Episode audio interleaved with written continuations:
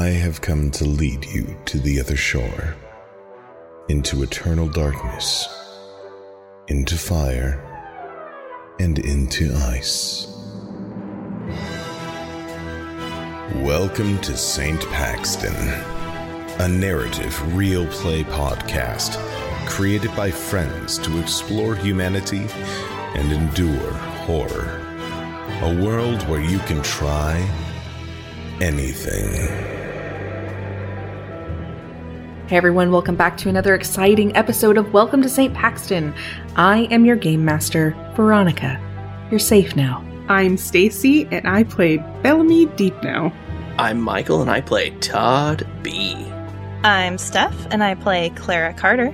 My name is Fred, and I play Edward Worthington III.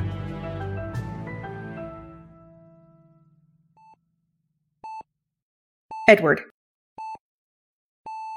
As you lift your head and look at the monitor, you see that there's no sinus activity. Um, Leo's heart has stopped beating. There's just the thin green line that continues to go straight across the monitor. I immediately go towards Leo and I check his pulse with my hand. You don't feel a pulse. Now that I know that it isn't just some computer malfunction, I press the comms that's located next to his bed and I say, Get me Dr. Mason. I need anybody to room 582. And I immediately start chest compressions and try to revive Leo. You do that, and there is a team of people that just sort of rush in as they hear you shouting out the code blue. And there's a crash cart that's brought in, and you're just all of a sudden swarmed by this team of really great professionals that are trying to help you revive your very good friend Leo. About 12 minutes passes and you are extremely fatigued and someone pushes you out of the way to begin chest compressions but everyone is looking at you like i i think he's i think he's gone sir No, w- I'm not going to call it. We haven't tried everything. Where's Dr. Mason? dr mason is with another patient I don't understand what's more important. He's flatlined. I need her here. Um okay well page dr mason again. And another person gets on the telephone. And then I tear the person that pushed me out of the way to take over the compressions, and I continue to try to resuscitate Leo, and tears just start flowing down my face as I struggle with the reality that not only was my best friend there for such a fleeting moment that I've lost him again.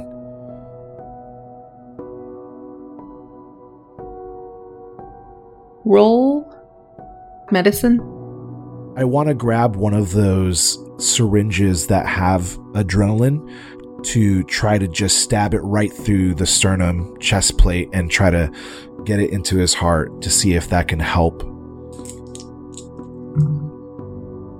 So I rolled a 57 and my skill is 81, so I will be successful. You do plunge a needle deep into Leo's chest. You administer the full dose of medication, but the patient has been down for a really long time.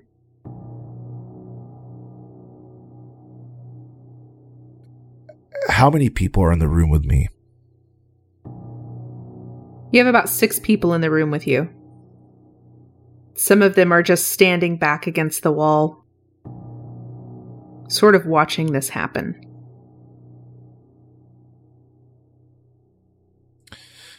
I start to wipe the tears from my face, pull the syringe out of Leo's chest, and I throw it into the garbage can rather aggressively. I look up on the wall and I say, Time of death. 859. Get out. Get the fuck out. People begin very quickly hopping out of the room. And I just slump down into the chair beside Leo's bed. And I sit there. And you roll sanity. Oh. 54. And my sanity score is currently at a 60. Tears start to stream down my face, and uh, I just stare at Leo. And I don't move for a very long time.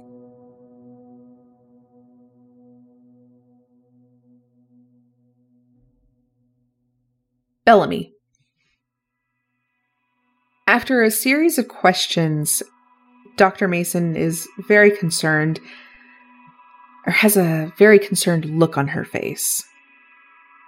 So, you don't remember anything other than waking up, is that right? Or do, do you know what happened to you? Um, uh, I know that I, I was at Clara's speech, and then it was just this people touching me, and there was just so much going on, and I, I ran, and then I, I was in an alleyway, and um, a man was there. Uh, M- Melange. Uh, yeah, uh, he was in the Oh. alley with me Mhm. but but he he grew like impossibly large and just looming and he he was he was terrorizing me he's a very scary man I, he i don't i don't understand he he he terrorized he me until you?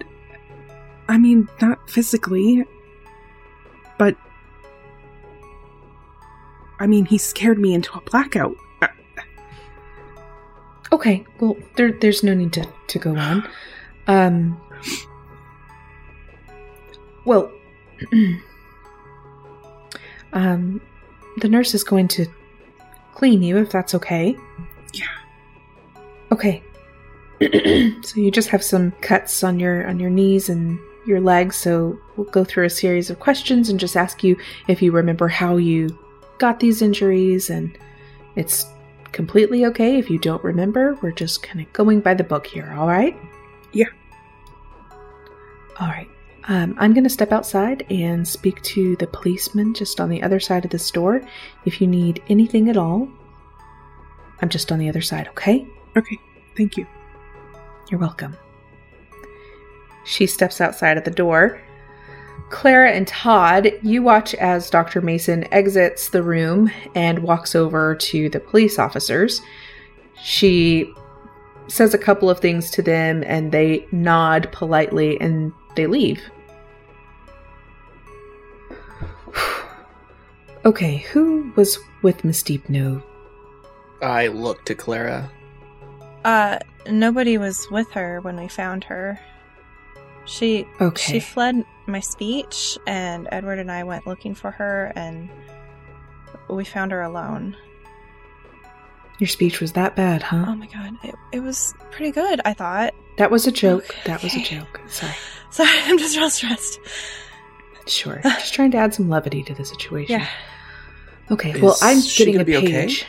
She's going to be fine. She Oh, just has good. some minor scrapes. She'll be completely fine. Everything's going to be Did- okay. Oh, Does okay. she know what happened to her? I'm not sure. I've asked the police officers to go and retrieve any security footage from Mr. Melange's uh, office building. From what I understand, you found her in an alley. Is that correct? Yes, we did. Very familiar with Mr. Melange. I was uh, a big part of his uh, team when we were addressing some public health issues.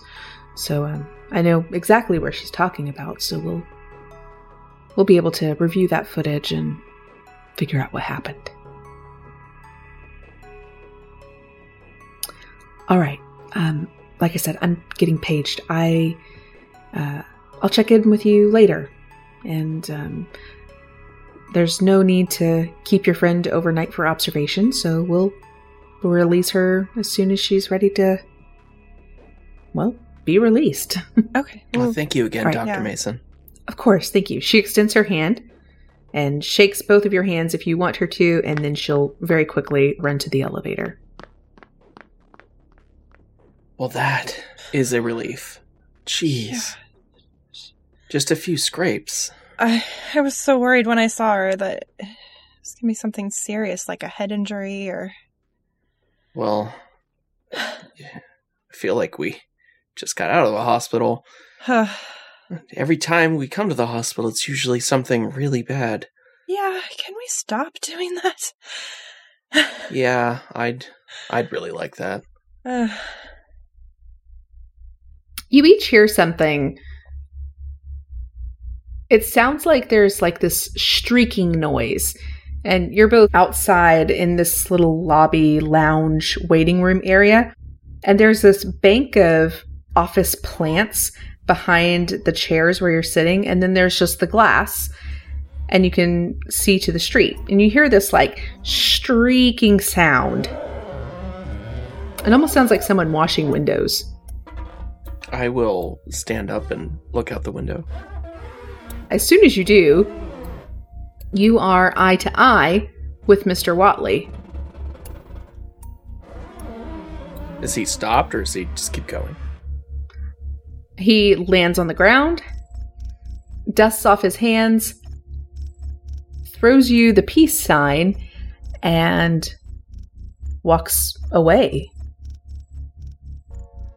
I grab at Clara's shoulder and try to pull her up and just point out the window. Did Uh. you? Ch- what? I'll turn around. Do I see Watley at all? You see someone walking along the sidewalk. What what was that sound? Uh, Watley just slid down the window and hit the ground and looked at me, waved, and, and ran off. What? That Like, can't be right. Like slid slid down the window. You heard that, right? Yeah, I heard it. Uh Are you both looking out the window still? yeah. Can I walk up to the window and see if I see any like streaks, like fingerprints? Sure. You'll have to lean over that little bank of plants and you see streaks for sure. Todd, look at that. Oh boy. What- I mean, What I was it? just kind of getting comfortable with him. Ah. with who? Uh, huh? You turn around and you see Watley. Who? What the hell, man? Um, hey, buddy. Hey, Where'd you come from? I just saw you. I walked around. I said hello. I waved. Yeah. Why are you? Where, where'd you come from before you waved? Why were you sliding There's- down the wall? There's a little deck out there. I was just having a quick cigarette. and he flips out this little Zippo lighter and he pops it open. Clara, high or low for favorable results? Low. Todd, high or low for favorable results? I would like to go high, please. I was just having a smoke break. And both of you nod. We're all very concerned about Bellamy, right? Right. Yeah. I, I'm so worried about her. You want to tell me what happened? What do you know? I don't know what happened. I just found her that way. Well, didn't uh, Dr. Mason say something about melange? Or there might have been a recording of what happened from outside of his office? You want to go get that recording? Well, of course I do. You're going to run to get the recording. Right. We we've got to go, Clara. Clara, as Todd begins getting more and more aggressive, you sort of slip out of this hypnosis. And you understand what's happening because the way that Watley is looking at you, you understand that he believes both of you to be completely hypnotized. I'll kind of look at Watley, blink a few times, and look at Todd and be like, "Yeah, Todd, I should help you. Let's let's go get that recording." Roll persuade. 43 out of 60. You hear a click as Watley puts this little Zippo lighter back into his pocket. Yeah, I think that's a great idea. You should definitely do that. Yeah, let's let's go. Let's hurry, Todd. And I'll kind of grab his arm and start to pull him out of the lobby. Todd, you no longer feel the effects of hypnosis, but you kind of don't know what you're agreeing to right now. I'm gonna go check on Bellamy. See you later. Uh, yeah. Yeah, yeah, Yeah. bye.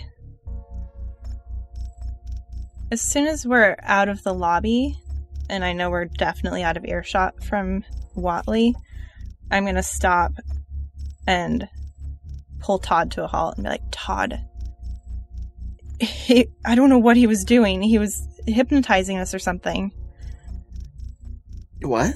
Mm, No. Yeah, That's he wants us to go get that recording for him so he can i don't know erase it or or doctor it himself i don't know what he wants to do with it but it's not good we need that Why recording would- before him why would he want to do that? because he's crazy i don't know he's he's creepy Well, you don't think he's working with Melange, do you? i don't know they're both awful so probably Well, if if we can get our hands on it, then we can see what happened, right? yeah and we can keep it away from him so he can't do whatever it is he wants to do with it So let's go get it.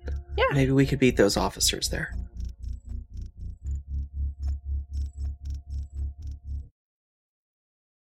Edward, you hear a ding and you hear shoes just kind of racing toward you, and they seem to sort of stop and start, but the door opens and you see Dr. Mason standing there.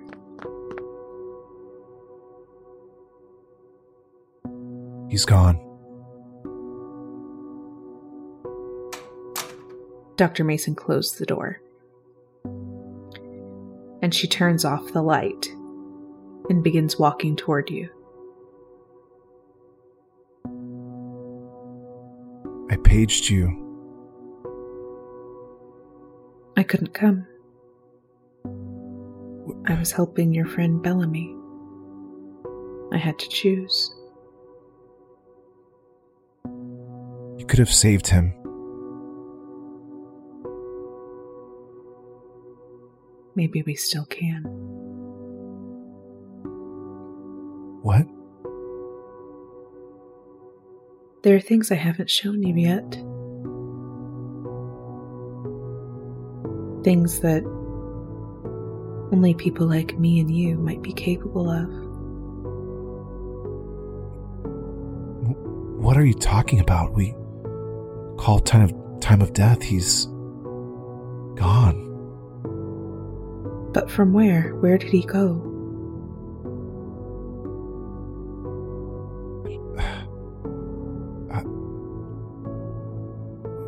Don't understand.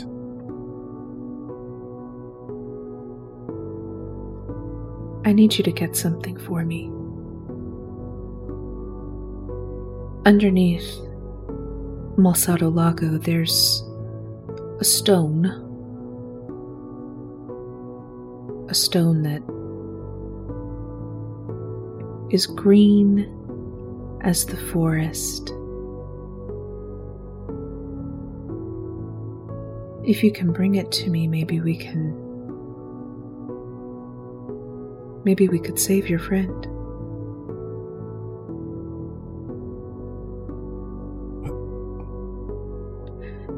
Dr. Mason goes to Leo and she begins hooking him up to all sorts of tubes and things and pulling out these drawers that have these really strange tools.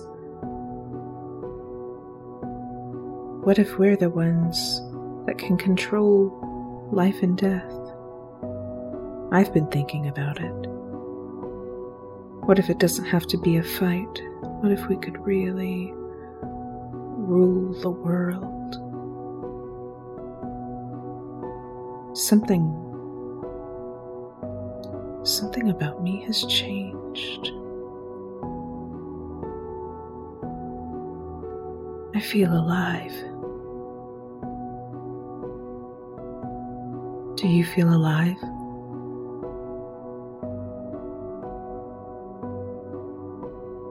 I I feel lost. Well, don't you want to feel alive like me? Y- yes, I, I mean, if this is what's going to bring Leo back, then I. Yes. Go check on Miss Deepno. I have a feeling she'll be very helpful to you. Um, Bellamy? Oh, oh God, she was hurt. Somebody attacked her. I completely forgot. Uh, okay, um, I'm gonna go grab Bellamy and make sure she's okay, and I'm gonna go do that thing. Um, I'll go back home and I'll I'll look for that stone, and then I'll bring it right back when I find it. To the basement. Okay. I trust you. As you walk out of Leo's bedroom and make a right and then a left. You feel like you're on a mission and like it's like standing on the cliff. And it's almost like you feel like your mentor and your boss and your friend is just standing there with their hand pressed against your back. And you can feel the energy of them just ready to shove you off of the ledge. And this could be like the Grand Canyon or something. You have no idea just what waits below you. And so you have this feeling of just not understanding what's being asked of you. And as you reflect on the time that you have known Dr. Mason, how she saw you as a nurse that was very capable, but she always saw that you had a lot of ambition. And for the past 10 years, she has developed in you this amazing medical mind. And she's the one that helped you study for all of your tests. She's the one that gave you this desire to practice and, and to really earn your credentials. She's been more than just someone that made you realize that you had something better for yourself and your heart beats very rapidly. And you remember the smell. It's the smell of your mom's cooking. And it puts you in this place of feeling very safe and cared for. And that's kind of when it clicks with you. You've been without your mother for so long, and she's almost like a surrogate mother to you, someone that's cared about you so deeply.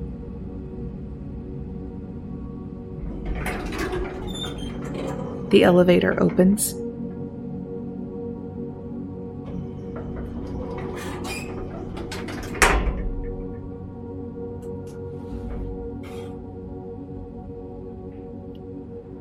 Clara. You and Todd get to Mr. Melange's alley, and you see that the office building is still open. There are still a lot of lights on in there, and you see a police car pull up just about the same time as you. The police officers exit their vehicle, they walk inside, and they speak to the receptionist. You don't hear what's happening. This is all just kind of happening while you're in the car and you're watching everything from the street. Is there a back door? There's the alley door for sure. Todd, what do you think? Sneak in the back? Well, I mean, don't they kind of work for you now? Um, they're they're not. Oof, I don't necessarily trust all of them, though. I saw a lot of shady shit go on at the Starfire. Yeah. I don't know. I mean, it's either like maybe we go in the front, we distract them, and one of us sneaks in and steals the tape, or we just try to both sneak in the back. Unless you have a different idea, you always seem to just appear in places. I don't know how you do it. I do? Todd. You just like pop up in Malsada Lago after leaving the island crossing the bridge, and I don't know how you get there. Todd, you have an opportunity now to shrug off the past, to forget some of that life before this new St. Paxton. Do you fully immerse yourself in this new, darker world? I have been trying to do that from the very beginning, so I will definitely, you know, sink my toe into the bottom of that pool. As you kind of close your eyes and let go of the past, you remember being here so many times. Mr. Melange would often conduct business from his private office. So you know the alleyway code. You know how to get in the back door. You know the private staircase that Mr. Melange has for himself. And you know that the secretary will not let anyone, not even the police, go upstairs. Not at this hour.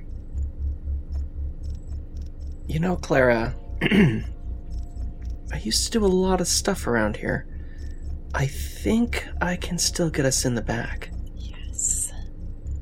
Let's do And it. I bet you we could still beat the cops up there. Are you guys going to exit the vehicle and walk around to the back alley, or are you going to drive the vehicle to the back alley?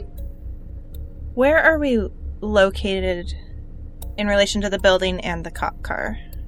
Imagine that you are parallel parked with the cop car and you are in front of one of the buildings. You would have to walk around the block to get to the back alleyway.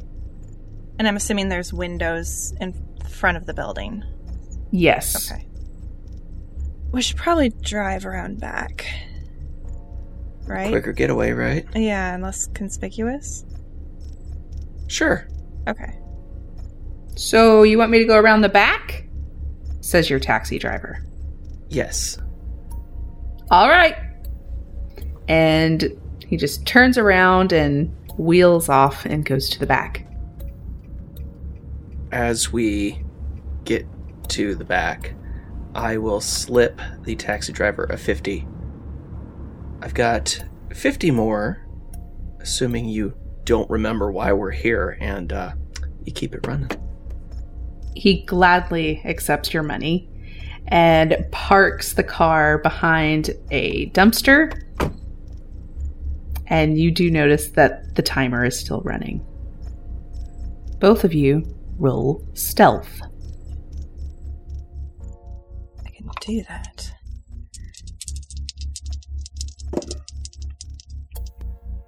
Twenty-one out of fifty, which is a hard success. I got a 33 out of 20, so with 14 points of luck, I feel pretty stealthy.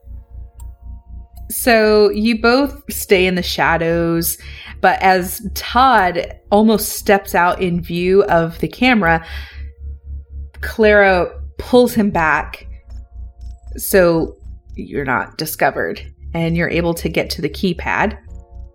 Todd very quickly types in the number and opens the door, but he does forget that it makes a little bit of a creak, but it makes that one quick creak, and then he lifts up on the hinges, and the rest of it is very silent. You are in the building. After you. Todd, you do remember coming to this particular facility and you remember the audiovisual lab. You remember where security is. And you remember that the security guard on staff, his name is Tom. Tom Rhodes. Okay, Clara. Um, here, follow me. And I will head to Tom. Hey, Tom. How's it going, man? Long time no see. Hey there, buddy. It's been a long time since I've been see you. I know, right? Ugh, sorry, I didn't mean to make myself scarce. Yeah, man, I've been missing you a whole lot because I like all them jokes you tell. Right? Well, unfortunately, don't have any jokes today. Unfortunately, a little bit more of a serious situation. Oh shit, man, you know I'm here to help you. Well, so there was some sort of scuffle outside, and the cops are here for a videotape. Now, I know Mr. M's whole thing about not turning stuff over, so if that were perhaps to be out on review, you guys uh, would be in the clear. I mean, they are literally right outside with the secretary right now. I know you've got like 10, 20 minutes till they get back here, but still. Roll persuade. That would be 70 out of 70. You know, I, I, yeah, I, I trust you, Todd. You've never really steered me wrong before, so I, I guess I guess that, that I'll go ahead and give you this here tape. Bye. All right, thanks, Tom. And, uh, you know, we're, we're going to be having another poker game. Uh, probably next couple of weeks. You know, those kids, we, we've just got to take their money away from them. Teach them the real facts of life. You know what I'm saying? Yeah. And he pulls out a deck of cards and just starts shuffling and doing these really intricate card shuffling tricks. Oh, yeah. All right. Keep it warmed up, man. I'll give you a call. All right, man. I'll talk to you later. Bye bye. Yep. Bellamy. The nurse finishes cleaning you up, and you just sign your way right out of that hospital. But my friends aren't here to pick me up. Oh, did did they already let you out? Uh, yeah, I. They they told me I could just sign out when I was ready, so I signed out. How are you feeling? Um, a little shaken up. That that whole thing was really, really weird. Really weird. Um, yeah, no. Uh, here, why don't I um, why don't I take you home? Yeah, yeah. Uh, definitely. Let's go. Okay. You get outside and you see that a taxi drives up very quickly. And a man leans over and starts rolling down the window, but he has one of the crank rolls, and so it takes a little while. And he goes, Hey, um, you're the Uh, the mayor's friends, right? Um, They said doctor and uh and lady. I, I guess. And I look at Edward. He looks at his notes. Uh, Bellamy, Bellamy. So are you getting in? Meter's running. oh yeah. Um, I mean, I have a car, but Is I mean, I guess safe? if Clara sent a car for us. But here, let's just get in. I'll, I can follow. You can follow me there, No, or you can get in. Yes, get in. Great, Yeah, great, great. And I he's already out of the leave car. Is opening the Um, door. oh, thanks. Yeah. uh, Yes, thank you. Please, God. I will get in the back seat with Edward. Okay, just don't push us. Okay, we're, we're getting in. Oh, I wasn't pushing. I was helping. Oh, okay. I mean, difference of opinion, but here, closing the door. Okay, great. Thank you.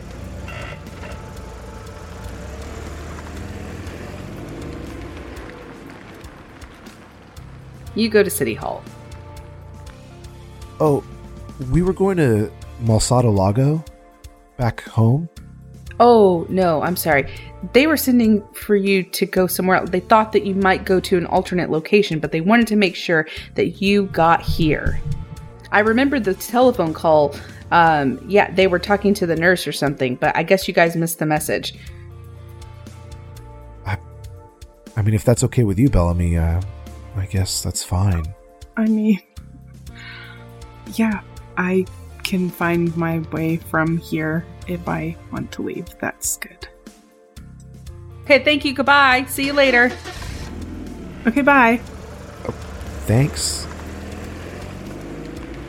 Hey, i you know, if you want me to take you home later, just let me know. I'll I'll walk with you, but it, it it'll be good to see Clara and Todd and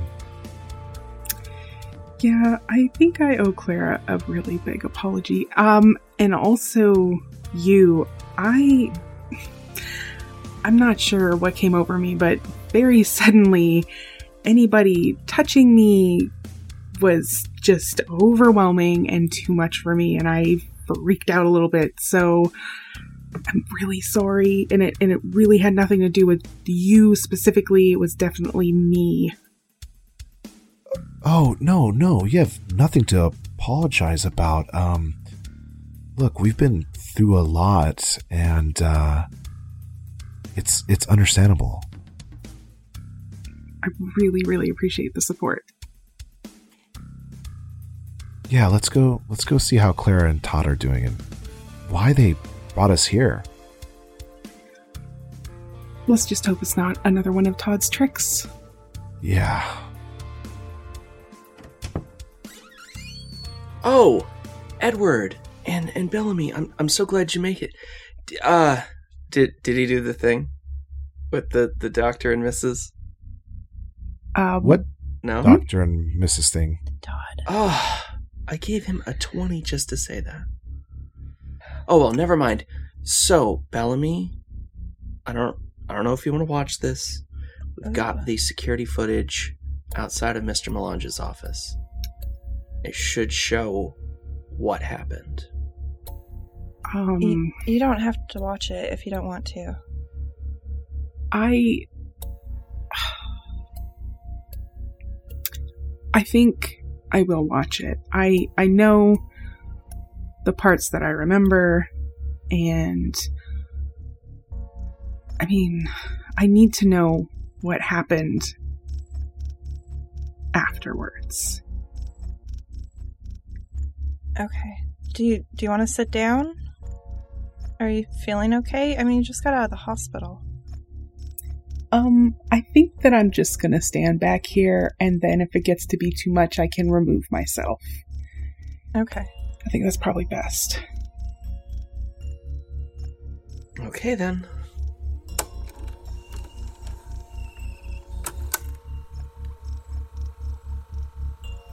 You go through a lot of footage and you find this part where you finally see Bellamy.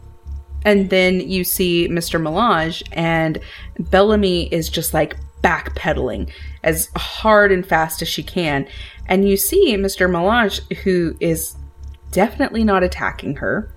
He kind of like puts his hand out to help, but she just reels backward, falls flat on her face, and he sits down his briefcase as though he's, you know, like really concerned and trying to help her. But as soon as he touches her, she just starts wailing on his face, like completely beats the shit out of Mr. Melange. Until finally he crab walks over to the door and you see him punch in the code and he's inside you watch as Bellamy stumbles over to the dumpster where you found her and just kind of crawls underneath it, but she can't fit, but she just keeps on scraping her leg against the pavement as she tries to get underneath the dumpster.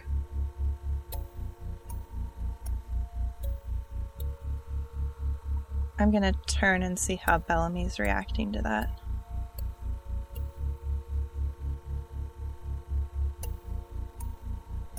That's that's not how that happened.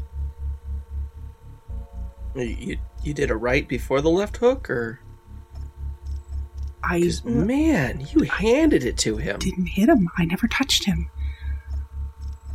He was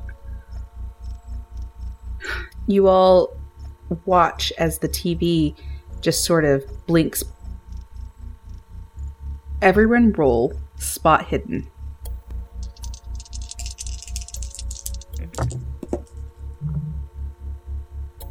Seventy-seven out of twenty-five.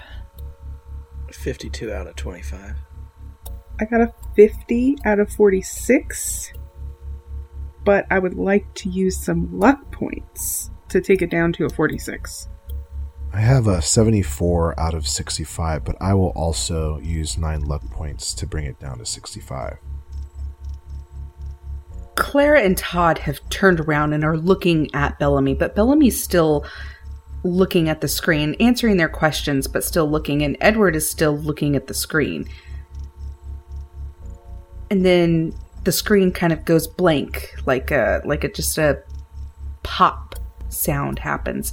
The screen goes black, it gets fuzzy, and Edward, you reach your thumb under this little dial and you start rolling it around.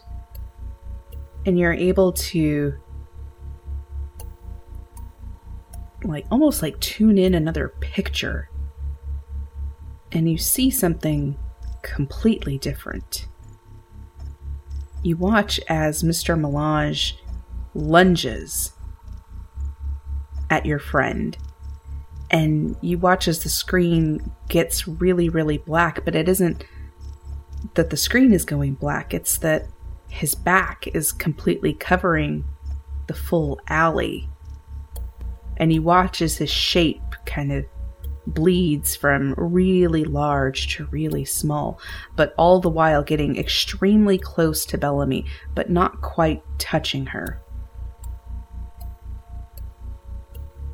I immediately try to go back to the point where I can see him lunging towards her and try to stop it on that image. Roll luck for me. I rolled a 99. Edward pauses and then you all sort of turn and notice that the screen is black and he's just paused it on a black screen. Did you guys see that? It was there. It was all there. See, Ah. see what? Where did it go? Can Can you bring it back, Edward? I'm trying. I, I what what dial do I use? Is, is this the rewind? Uh, rewind is right here, Edward. The the, the one that's with the R E W. That's It's got the two arrows that's pointing the left. rewind. Uh, uh, Do you need help? y- yeah. Um. Here. And I try pressing the rewind. So, Edward, you sweet, beautiful baby. you push play and rewind, and you're just getting a little bit flustered because you're also trying to keep it like at that picture because whenever you let go of this little tracking knob, it seems to like go all black again. So you're just trying to do all sorts of things at once. And then Todd starts getting involved. He's like, no, no, no, no, no. Here, just let me get in here and help you. But everyone's just pushing all of these buttons at once and the tape pops up. No. Todd, what did you do? Um, you're holding the remote. No, I I brought it to the image. It showed Milan. She was like twisted, contorted. I You saw that, right, Bellamy? Yes, in person and now on tape. And the tape is gone. Okay, just just tell us what happened. When I got in the alley, Milan was coming out of his practice. He I don't know, he just turned on me. He just got really hostile and then he made himself really big and he loomed over me and he realized that I was having an issue with with people touching me and so he just closed the space and closed the space and and made it so he was so close and I couldn't breathe and I just curled into myself and I I don't remember. I just blacked out. Okay. Well, it's maybe it's a good thing the tape was destroyed because no, it sh- we have no proof. well no the proof the proof it was showing was that you attacked him, which is not what we want to show to the police. But Edward and I just saw what actually happened. It was on there. It was just it was hidden somehow. I I don't understand. I don't know. Well, it's it's the tape from his building. So, I mean, if he did all those things, uh, doesn't manipulating a tape just sound simple? But it could be done, right? You're you're saying that somebody could have manipulated the tape.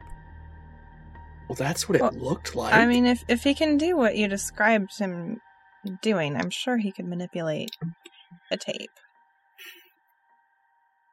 But I mean, the the good news is he can't frame you for anything now.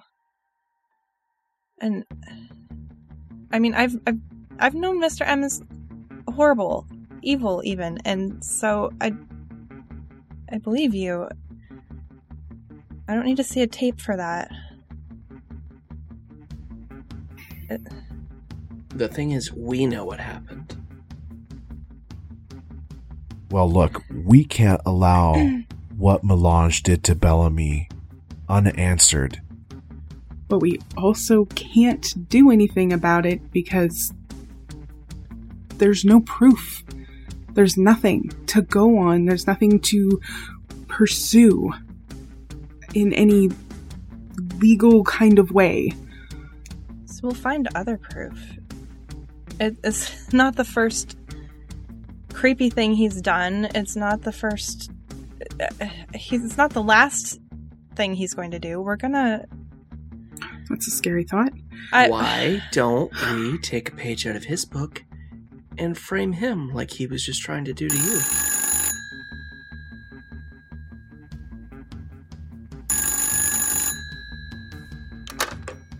You've got Todd. Hey Todd, man, I just wanted to let you know that Mr. Melange came down here. He's looking for that tape, and I was like, "Hey, man, uh, I don't have it." But um, yeah, I did have to tell him that it was you that was coming to get that tape. So just so you know, uh, kind of ratted you out, but you know, I gotta keep my job. So, uh, but this is your poker buddy telling you that uh, no, run, sir. Uh, so that was my buddy Tom, and uh, Mr. M is aware that we have the tape.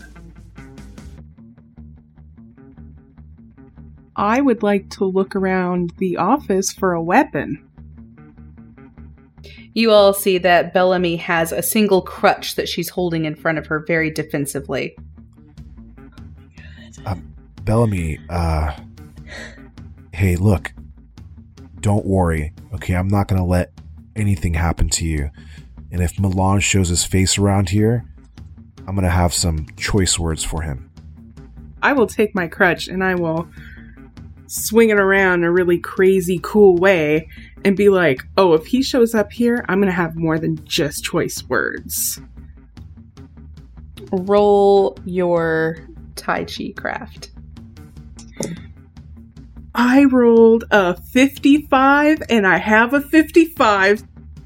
You need to roll under. You want to use one one luck point? Nope.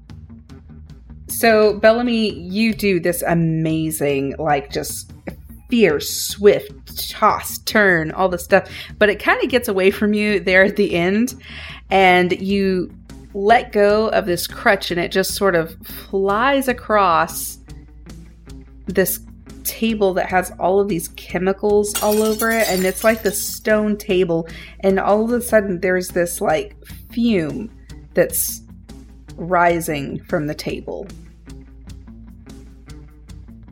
Um, Todd? Todd, do we need to evacuate? 67 out of 91. Chemistry. You do understand the very dire need to get everyone out of this room. Oh my gosh. Okay, everybody out right now. This is not stuff. Cover your mouths, shirts. Come on, out. As you run out, are you going full speed ahead? Or are you going stealthy? How are you running out of this burning building, as it were? I'm running full speed ahead out of the immediate room. You run smack into one of the police officers that is just outside the door there. Pah! Oh, sorry. Um, chemical spill. Need Oh. to stay out of this room. Of course. Sorry. Hello. Hello? uh, Todd, do we need to evacuate the building or is just just the room? No, I Are we I safe here? I have to send some people in. Like I don't even know what th- that's probably making some new hazardous chemical. So, no, you need to get the heck out. I'm going to go pull, Oh. pull the alarm right now. Oh my gosh. Yeah. The police officer pulls the alarm. Mayor Carter, uh, I'm sorry. Almost, Mayor Carter. Um, may I escort you out of the building? Uh, you can walk this way as we all evacuate. yes, of course. Okay. And he puts his arm uh, just at the small of your back, like not being too aggressive or anything, just like, you know, very professionally, I guess, just ushering you out the out the doorway. Um, you know, I'm gonna make an announcement over the loudspeakers to get everyone out of the building. Okay, yeah, good. Get right on that. Thank you. Okay, thank you. Thanks. Hmm And he gets on the loudspeaker and he tells everyone to evacuate. You see a, a flood of people exiting City Hall. Todd is able to direct some people who are getting into some hazmat gear to get into the lab.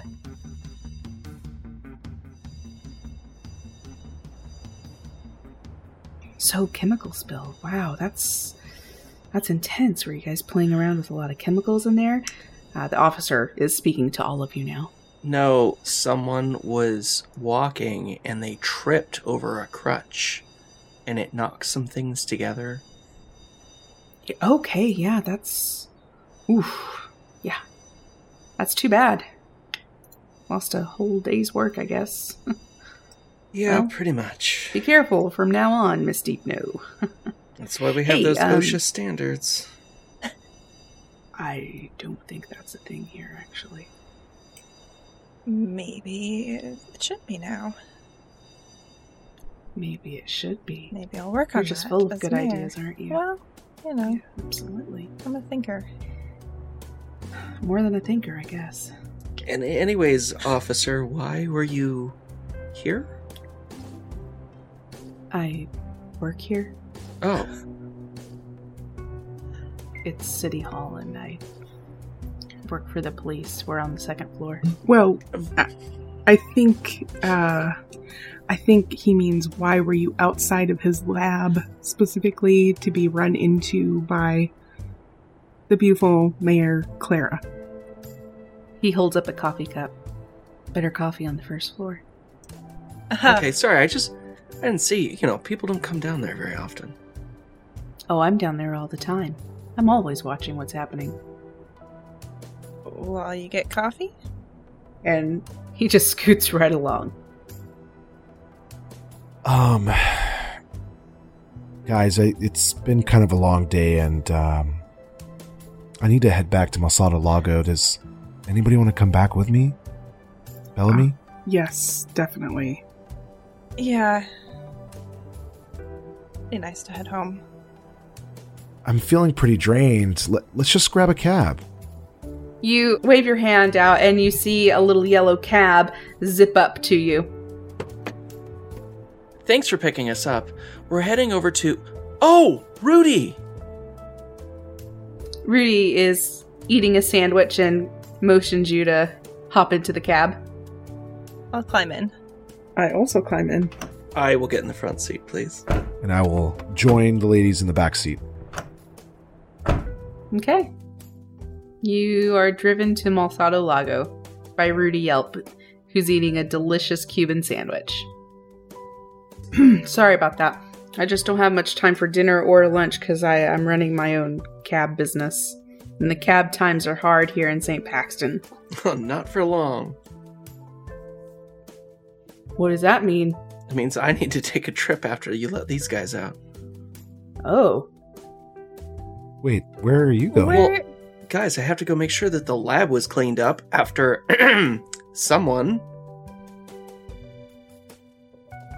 uh, yeah, that sounds great. I'll I'll I'll be happy to take you back to City Hall. I mean, Uh, Todd, well, don't you have people slightly that... Don't worry, guys. I'll see you soon.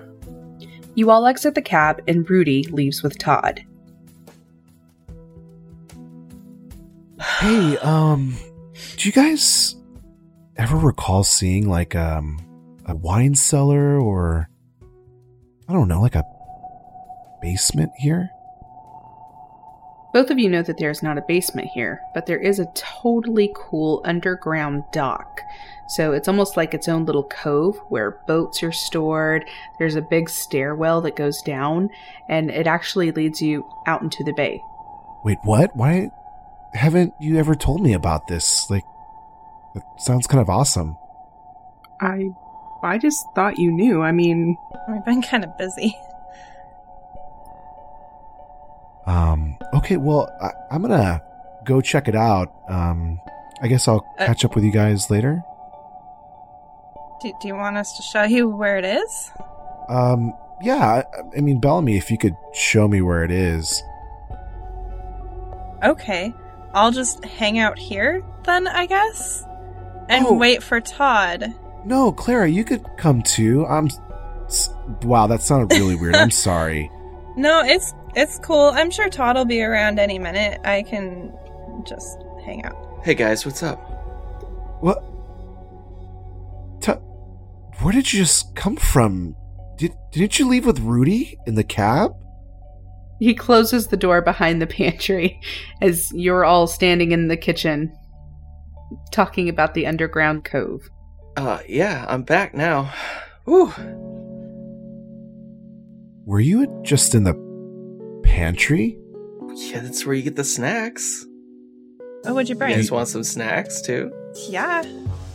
Edward, you know that Todd has a secret passage to go from his house to Malsado Lago.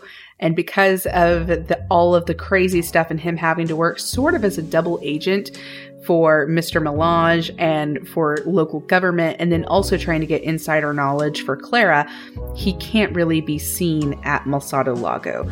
So he has his own little tunnel and system that lets him go from his house to Malsado Lago. It, hey Todd, um, do you know how to get down to the cove?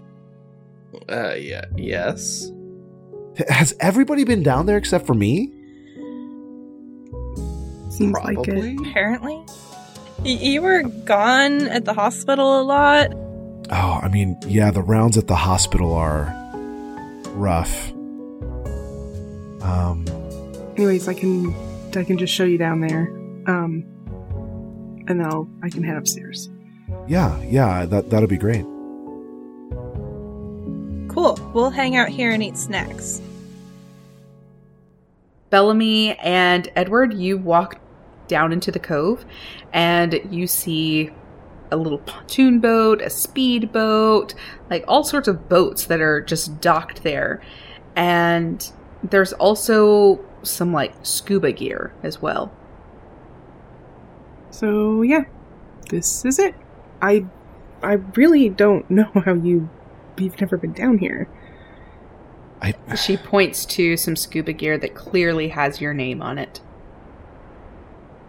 oh. I I must be tired. I mean, maybe I have been down here. I I don't know. Um, You don't recall being down here. I mean, this scuba gear's got my name on it. I mean, that's odd. Um, have you seen a green stone or something like that around here, Bells? Mm, no, I. s- Did you lose one or? Uh, yeah, yeah. I'm. Never mind. Um, I think I'm gonna. I'm gonna spend some time down here. Um, did you say you were gonna go back up, or? Uh, yeah, yeah. Um, I mean, are you gonna be okay? You know, I, I think I'm gonna maybe put on this gear and take a dip into the water. I don't know. I'm, Are you? Do you know how to use it? Like, I know it has your name on it, but you haven't been down here, so I start putting on the gear, and it seems pretty methodical. okay. Um, I'll just hang out here, I guess, just in case you need help or something. Um, I'll go. I'm gonna just walk the beach a little bit and then come back and check on you. I mean, if you want to join me, there's there's another set here with your name on it. Sure, why not? Something new and adventurous. I start putting the gear on with Edward's help. Ok- Okay, and then here I'm just gonna. This goes over your eyes here, Okay. and just remember you got to turn on this valve once we get into the water so that it produces oxygen through the mouthpiece. Seems simple enough.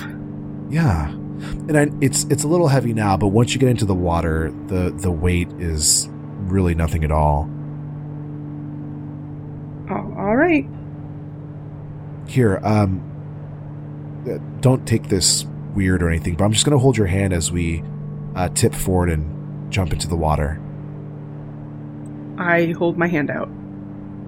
and I take Bellamy's hand and I pull out my other hand and I do a countdown from six, five, four, three, two, and then I don't say one, and I point my one finger, and then I pop the mouthpiece on, and we jump into the water. And so you begin your descent into the cold green waters that flow beneath Malsado Lago. You remember hearing that Malsado Lago meant something. And as you descend further and you see the jagged walls of the cave, you remember that Malsado Lago means hungry.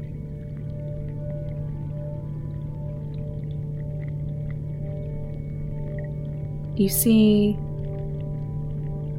something glowing coming toward you as you hold hands, which is very romantic.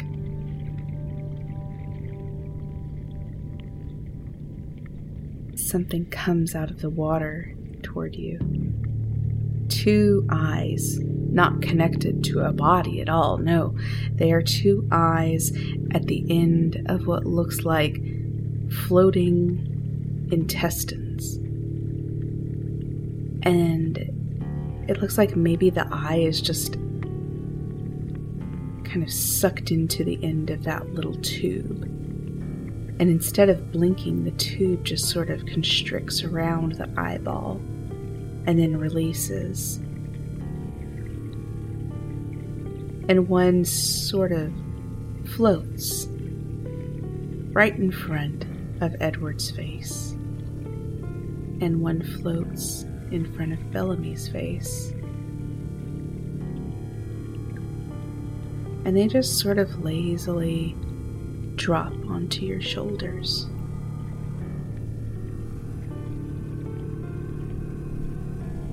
What do you do? If anything, I am gonna slowly turn my head to look at Edward and tap the light that I have, like indicating should we turn it on, and then nod my head once and shake my head no once, like looking for an answer. Hmm. H- What's the visibility at the range we're at? It, like, can we look up and still see like surface light at like the periphery of the the, the water? yeah, definitely. But down here, the only source of light is really coming from the green glowing objects. You can probably only see a little bit further than arm's reach. I'll look at Bellamy and, and I'll nod my head yes. And I'll go to flip on my light. You both flip on your light, and Todd and Clara, you both feel this rumbling underneath you, as though some sort of crazy earthquake out of the middle of nowhere has just occurred. And things fall all over the place inside the house. Is it still going on? Or is it Yes. uh do we get in a doorway? Is that what Um, we do for It doesn't seem like it's stopping. But this is really kind of low yield, so. It almost seems like something's moving. Like the earth? Well, I don't know. Maybe they. Maybe they're doing something with one of the boats? Um Okay, um do you think it's safe for us to go down there and check it out? You see Clem, and she is like growling to be let out of the door that leads to the cave underneath Malsado Lago. Well, that's a good sign to follow. I'll open the door for her. She races down the stairs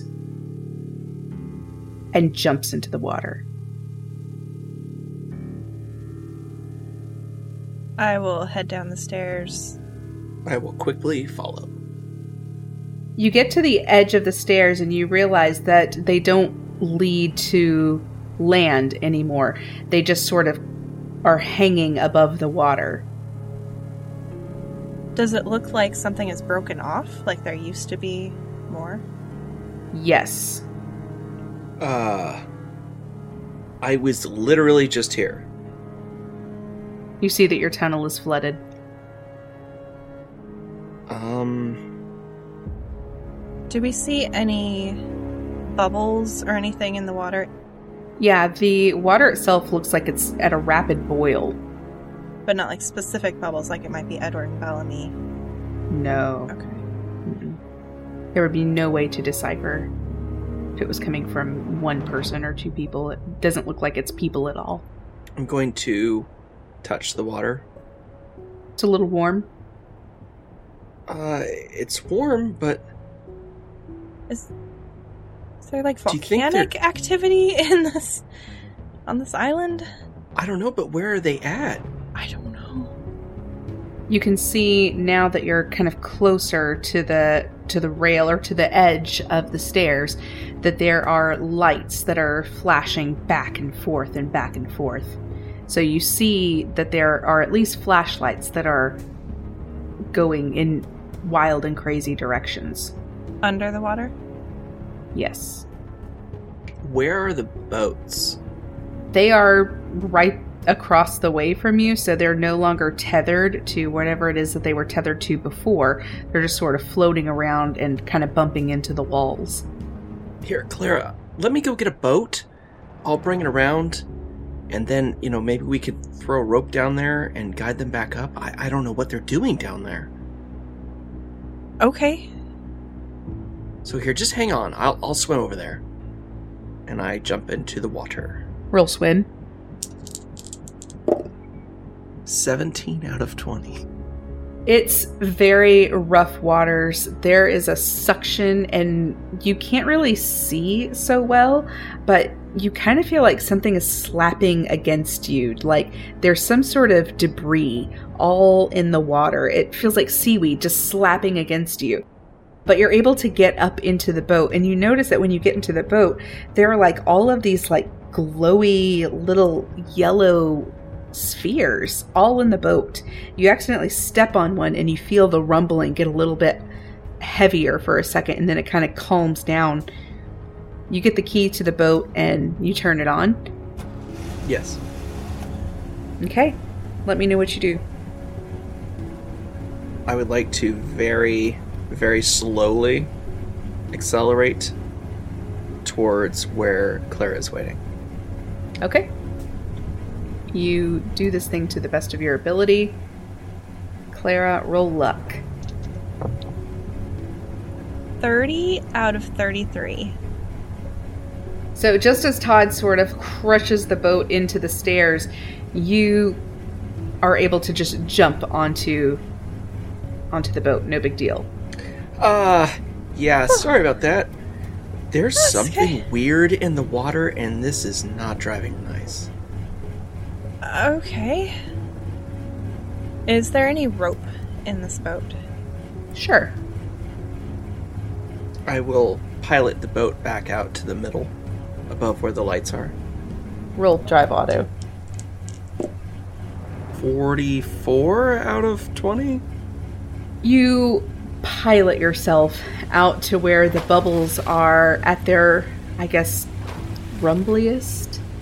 And you lose control of the boat very quickly. And, you know, no matter what you do, you just seem to not be able to steer it in the right direction.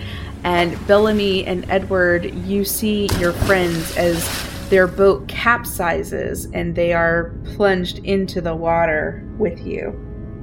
Roll swim. 14 out of 20. I got 26 out of 20, but I would like to spend 7 luck points. Todd and Clara, your boat capsizes. It is a pontoon boat, so you have a lot of room to hop up underneath there and kind of be safe from a lot of the rumbly tumbly. You're able to get life jackets and secure them onto yourselves and stay kind of in that little safe space where the boat is. But you will not be able to stay there very long. The boat is being tossed back and forth, and if you stay there, you know for sure that you will receive some kind of injury. So you have a, about a turn and a half to think of a plan. Bellamy and Edward. As you turn on your lamps, you have revealed to yourself and to the rest of this world that there is some kind of protector at the bottom of this cave. And when you shone your light upon it, all of those little yellow lights that were becoming visible, like suddenly got sucked up. And you see these little glowing orbs as they are moving through these kind of translucent tubes. But they're all very glowy now. Where it was just one or two before, now you see hundreds of these little glowing orbs, and they are going from the end of these little tendrils into this large mass. And you feel yourself being caught in these intestinal seaweed things as they lap around your legs and your lower back, and they sort of just gently pull you toward them. Let me know what you do. But before you do that, roll swim or dive.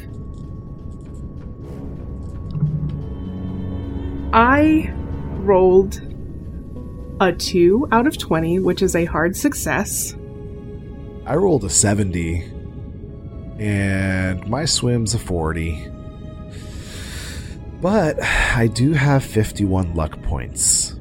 I mean, it'd only mean I'd have to spend 30. I would like to think that Edward and I did not let go of each other, if possible, because we were still holding hands. So I would think in my panic I would tighten that grip rather than loosen it. I will use 30 luck points. I am down to 21 luck points. You grip hold of, I mean, tight of Bellamy, and you both kind of find each other's eyes. Don't lose focus.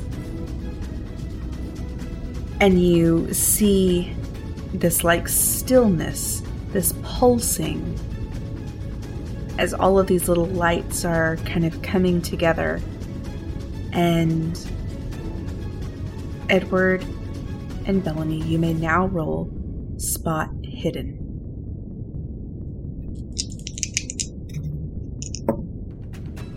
At 62 out of 65.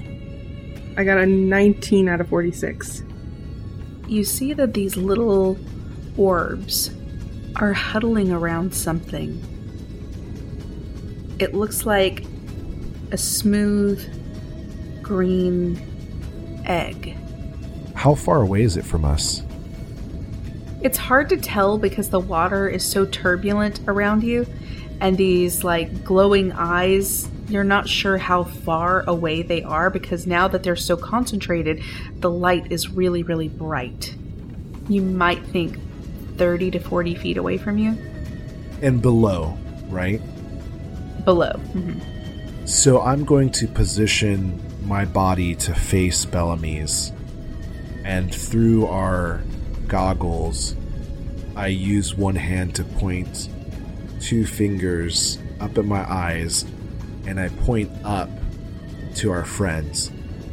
And I let go of her hand, I think, with the implication that we're going to go up. But as Bellamy starts to move up, I'm going to immediately go downwards towards the glowing egg. Bellamy, do you understand that Edward wants you to go up and that he intends to go up with you? I think I do understand that. I think the problem's going to come in from when I don't let go of him and I start to rise and he goes opposite because I'll feel the tug. And I, I'm not going to let him go. I still remember letting him go last time and all of my friends dying. So I cannot do it again. So if he starts to move down, we can't we can't talk. I just start to move down with him. I mean, it can't be And helped. so you descend further into the depths with Edward, hand in hand. Todd. Do I see that our friends below us with headlights are in any way like noticing us up there or swimming up? There's no way that you would be able to tell that. Okay, in that case, I'm going to look for the flare gun that would be on the boat, Yes, you find it immediately. and I'm going to shoot it downwards, off center from my friends. Since you're trying to aim away from your friends, would you please roll firearms handgun? I got a 24 out of 20. I would like to use five points of luck, please. Edward, as you are swimming down with Bellamy, it- you, you don't seem to be like attacked so much as welcomed into this nest of organic, like flesh colored seaweed. And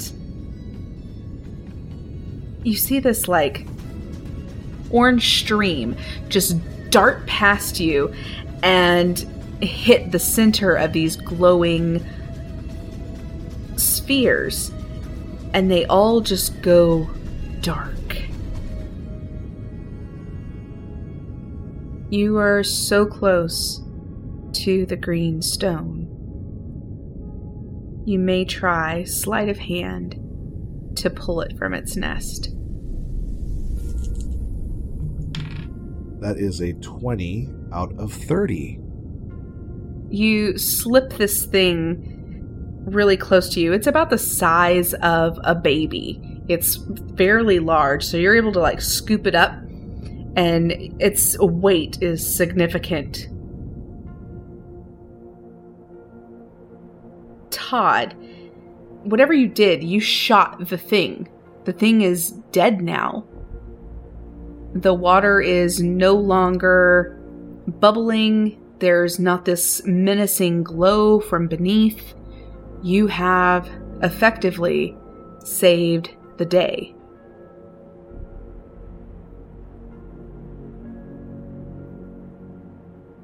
About 30, maybe 45 seconds later, Edward and Bellamy are at the boat with Oh,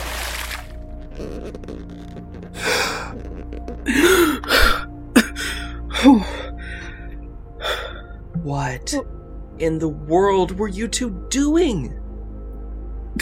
um, just taking a midnight dive.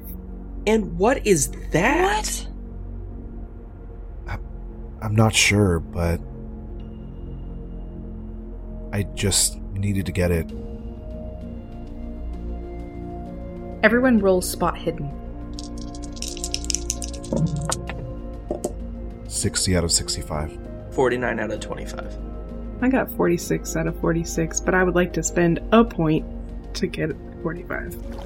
So as you swim out from underneath the boat and you're kind of answering Todd's questions, you realize that there's not a staircase for you to get up to. It would be really difficult. It's at least seven or eight feet from the waters. And as they're asking you what this all was, Edward and Bellamy, you see this glow, this greenish yellow glow and these little spheres are washing out into the bay. Do we recognize these spheres as what we had seen on the end of the squiggly arms underneath? Yes. What? What was that thing down there? Did, did you see it, Bellamy? Did you feel it? Yeah, I just figured it was uh, like a weird St. Paxton Sea something or other. I um I'd like to look over. Does it does it look like if we went over to where it's washing out into the bay that we might be able to get one of those spheres? You can try anything. Um Hey, uh Todd, do you do you have anything on you where you could like get a sample of this and uh maybe find out exactly what it is? we Oh, should well, try to get one of those. I've got a I've got a vial you can scoop it up in, but that's about it. Um, Can, can we start at the beginning? What? it- You just happened to come down here. Just happened to find this thing that you think you need. The, everything was shaking. There was something down there, and let's just go get a glowing orb. Is that what's going on? Yeah, that thing flipped the boat. Yeah. Well, I mean, What? isn't that a good reason to find out what it is? If those things are washing out into the bay, they're I mean, we don't know what they are. Are they are they eggs? Are they part of the monster that that orange thing hit? Like we should study it. We need to know more. We need to understand what's going on. Right? Right, Edward? Right? Yeah. Yeah, no, no, absolutely. And I think we should probably swim out of here. There's no Yeah. way we're going to get up to those stairs. Well, there was some rope in the boat, but I, I don't know how long it's gonna float there. Okay, yeah. We need to swim out anyway. Let, let's carefully get one of these glowing orbs, but I just think we need to talk about the fact that what are you carrying, Edward? I'm I'm really not sure. Look, I'll I'll explain everything once we just get out of here. I mean, that thing can still be alive. I don't know. Okay, something living. Let's get out of here. Yeah, let's Then make let's haste. talk.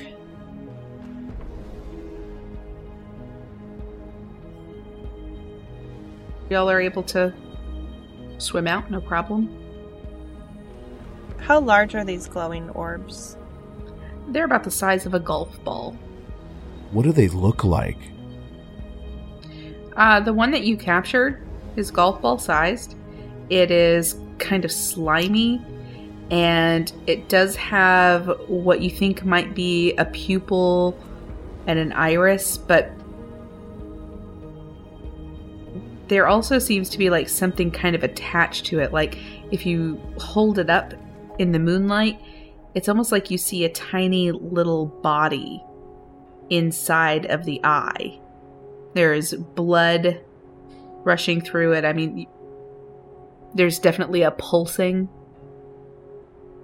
They're all over the bay, and pretty soon you are. Are you walking somewhere? Where are we going? Are you just sitting here on on the bay or or, or on the beach? Did so? Todd, you collected one Yeah. in a jar or something. Okay. I mean, I think that's the only thing I wanted to do was make sure we got a specimen, and then I think I'm just going to like slowly start walking towards Malsado Lago and checking to make sure that my friends are coming with me. So now that we're on solid land, can I do a science roll on it to figure out if it's like a plant or animal? Sure. Okay.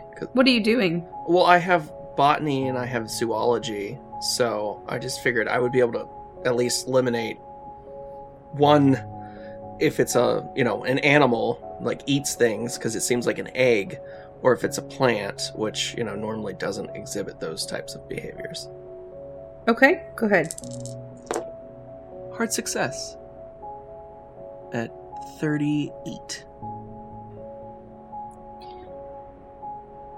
You pull your like handkerchief out of your pocket and as you do you notice that there's like something that falls out of your pocket which kind of strange but there's a little vine that just tumbles out and falls to the ground. You wipe off the jar and are you going to take it out or are you just examining it from inside the jar? I would probably examine it from inside the jar. Okay. Using a flashlight to kind of look through it, you can definitely see that it is some type of animal. I'd like to look at that vine that tumbled out a little more closely. The vine looks like just a kind of an ordinary vine, but there doesn't seem to be a root at all on it, and it appears to be a fresh cutting. Is it like the one on the bridge? Yes. But you don't remember that. But the the vine doesn't match anything that we were just experiencing, right? Mm-mm. No, I will pick that up and look at it, but then just let it drop. Okay. Clara, you see that and let it drop down to the ground, and you have this flash.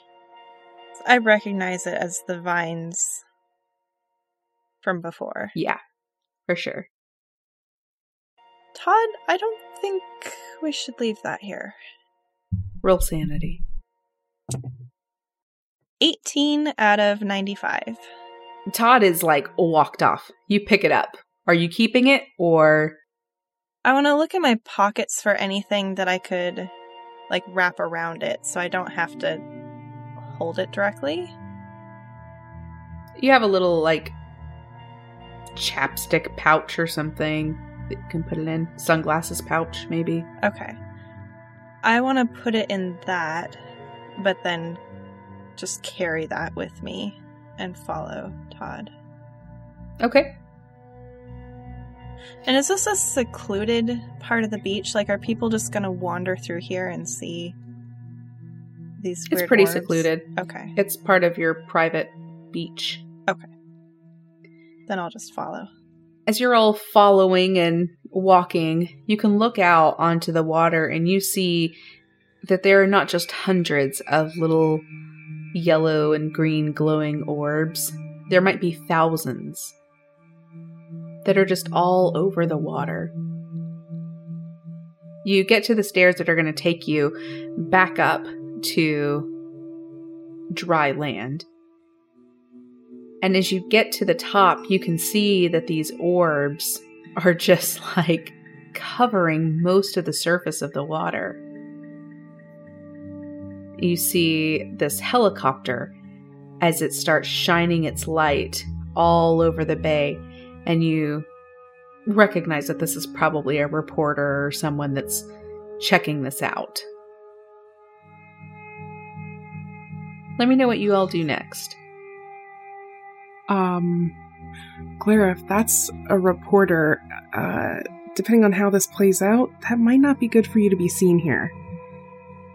Yeah, that occurred to me. So, Um, How close are we to getting inside of Malsado Lago? Uh, not very far at all. You could go in no problem. Okay. I'll I'll dash to the door. Okay. As you run into the door, you'll get inside. I want you to roll luck for me.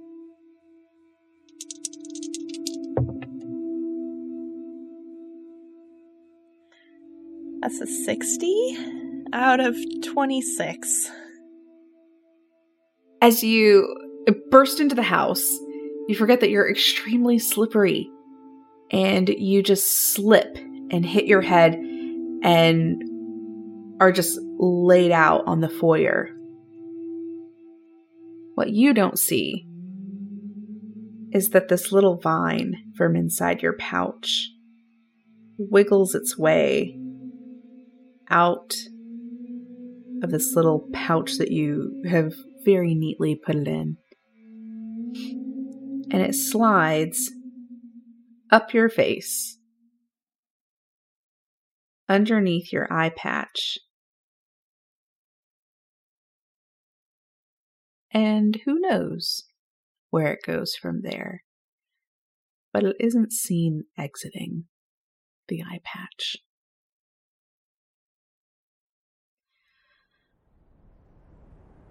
So, the rest of you, where are you going?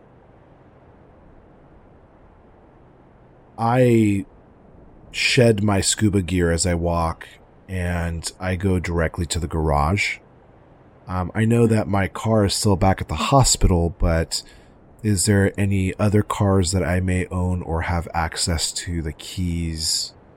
You have a full garage full of like vehicles that you can use. No problem. I choose the fastest one. Okay. Is anyone going with?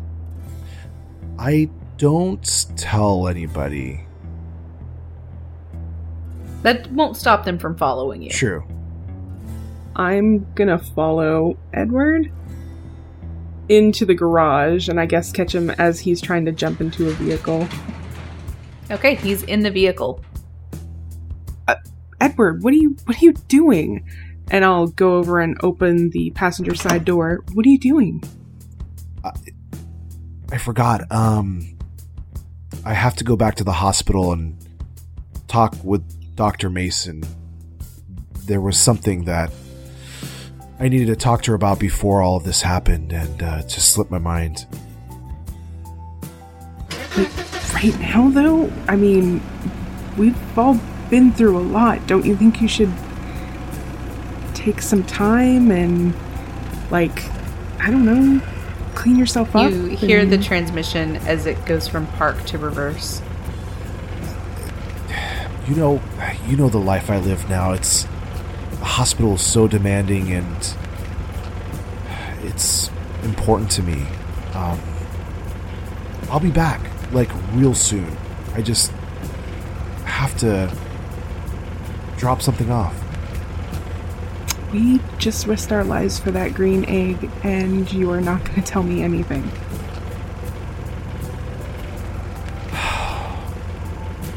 I, I don't want to stop you. If it's important to you, that's fine. Can I take the ride with you? and you can explain it on the way, and I'll just come home when you go in.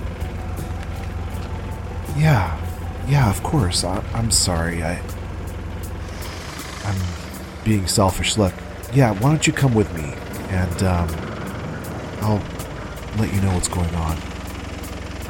I get into the car.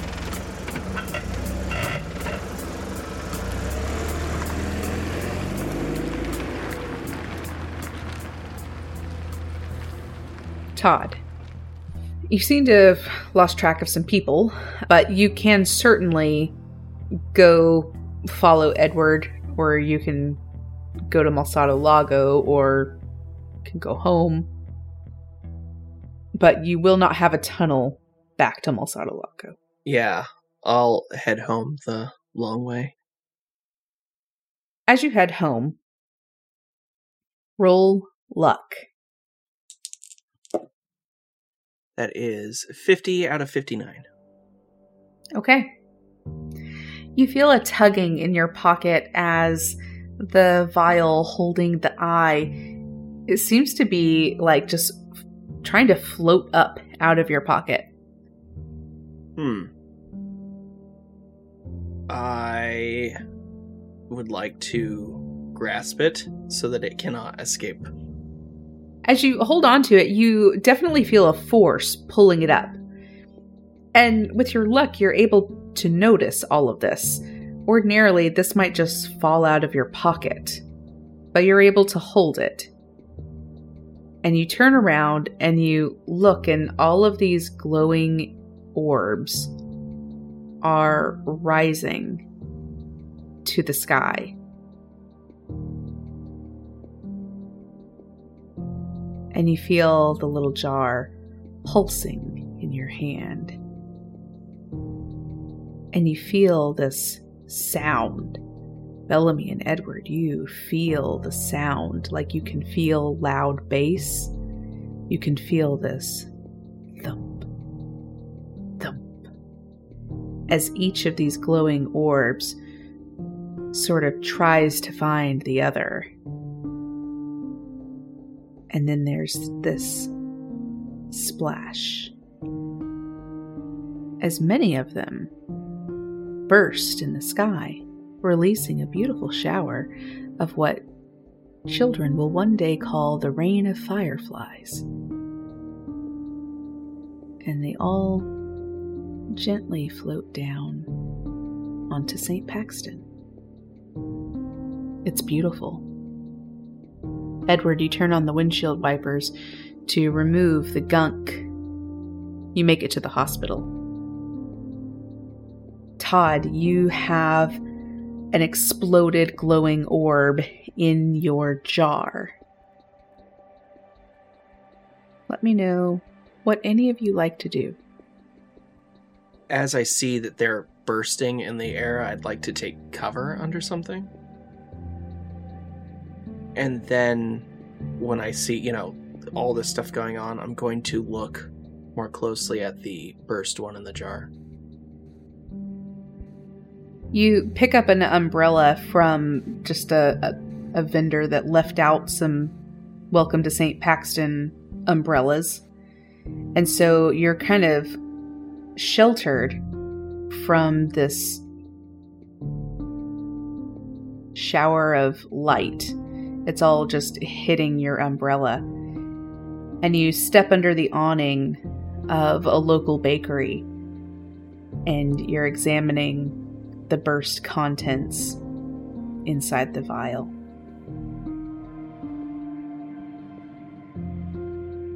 They look like they're trying to float back together.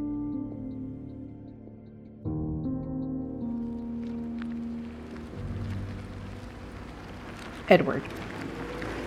You arrive at your assigned parking spot. Which has my other car in it. Mm hmm. So that's exactly what's happening, Bellamy. Okay, hey, um, did you, you you're gonna come in with me, right? Yeah, yeah, if you want me to. Uh, yeah, yeah, of course. Okay. Um, we have to go to the basement. That's where she told me to meet her. Okay, uh, lead the way. And we hurriedly go into the hospital. Is there any activity? A lot of the staff is out on the balconies and in the yard area, and they're all just looking up and watching as this glowing dust falls all over them. I ignore all of that, and with Egg tucked into arm, I steadily go down into the basement. You get on the elevator, and you know exactly where Mary is. She always tries to use the same operating room.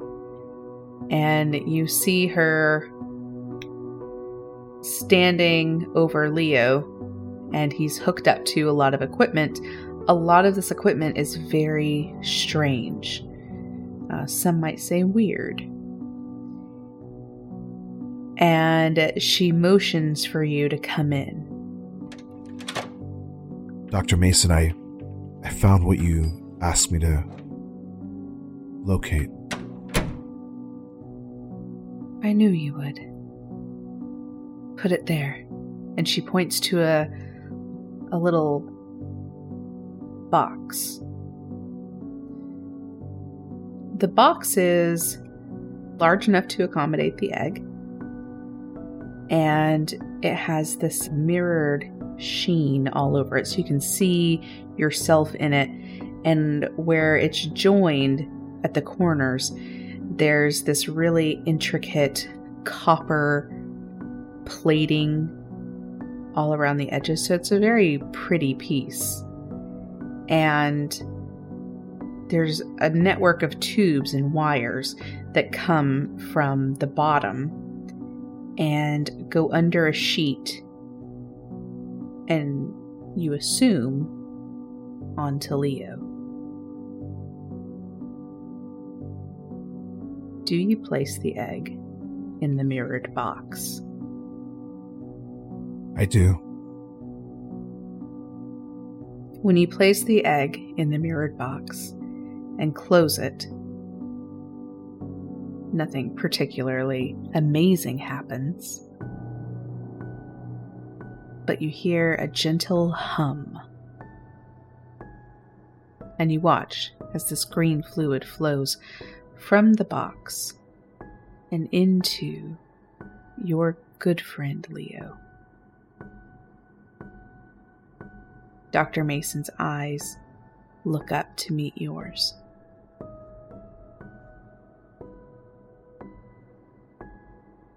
Do you want to scrub in? I nod. And I immediately go over to the sink.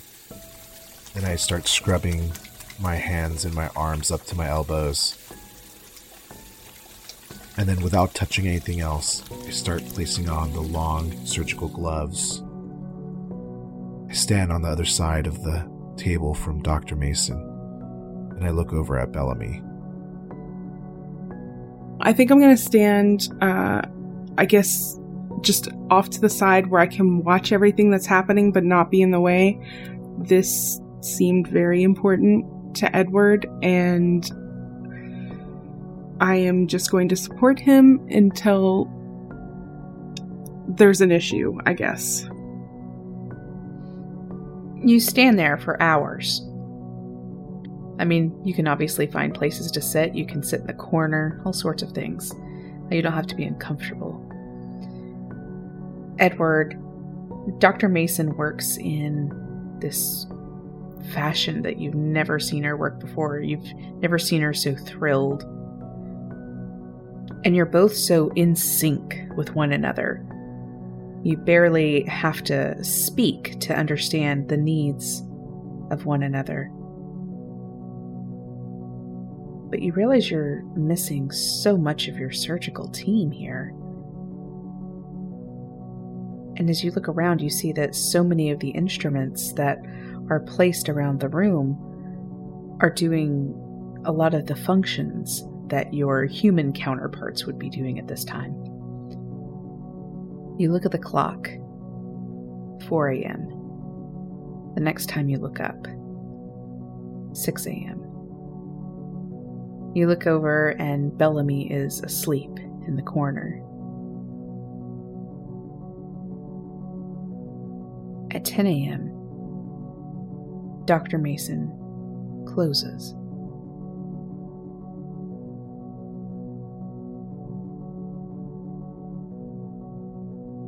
Unsure of what you've done, of what you've created. You're so tired. It's been more than 24 hours that you've been awake.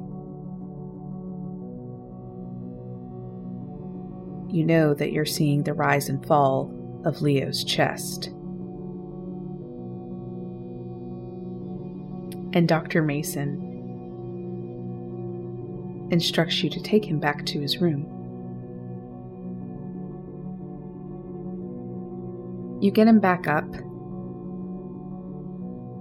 and you see that there's this big purple mess of his abdomen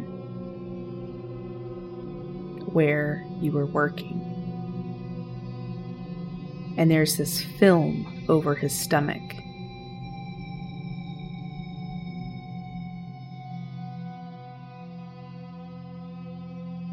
You look outside and you see that that glowing firefly effect is still happening.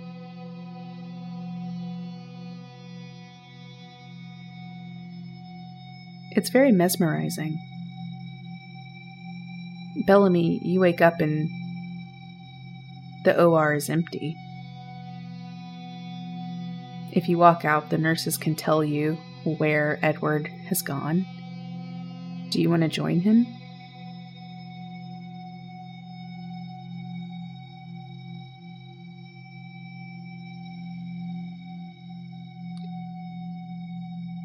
You watch as he sits beside Leo, holding Leo's hand, and just kind of gazing out the window, watching this neon green and yellow light rain down from the sky.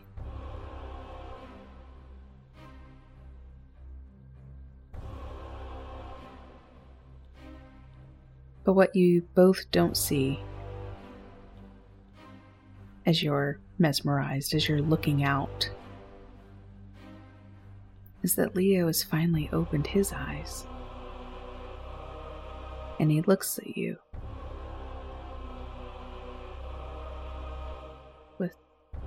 bright yellow glowing eyes.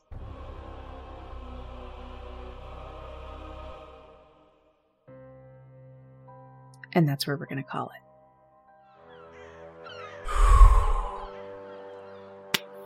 Damn. He's alive! What have you done? Uh, restored one of my pillars? That's actually kind of fair. Meanwhile, one of your other pillars is unconscious and also had a logo. Oh, so good true. Oh job. Oh my god. hey, when one door closes, another one opens. Oh, Fuck. This episode was produced and edited by Hiroshi, and the opening and closing theme was created by Rob Anderson. Find them on Twitter at maybe Hiroshi and at potentially Rob. You can find the rest of the crew on Twitter as well. V is at typical Veronica, Mike is at One Gaming Lane, Fred is at I think I'm Fred, Steph is at Starlit Firefly, and you can find me at definitely Stacy. As always, you can follow the show as CAF Podcast and find a permanent link to the Discord in our bio. Want to take a look at the clues, information, or photos the cast stumbled upon during the recording? Head on over to our website at www.cafpodcast.com and click on the link labeled The Show at the top of the screen. If you want to help support the show, please share us with your friends on your preferred social media and leave us a five star review on iTunes. You can also back us on Patreon by going to www.patreon.com slash cafpodcast. If you enjoy this podcast, you should check out some of Geekly Inc.'s other shows, such as Inks and Issues, Cast of Thrones, and Transformation Sequence. Hey everyone, it's Rob. As in house composer of St. Paxton, I want to give a huge shout out to Zach Sloan, who is not only a fantastic supporter of the show via our Patreon, but is also a fantastic musician in his own right. Thank you, Zach, for helping to breathe life into St. Paxton. It means the world that we have people who see the value in what we're doing and want to get behind that. It's what keeps us going. So, once again, thank you, Zach.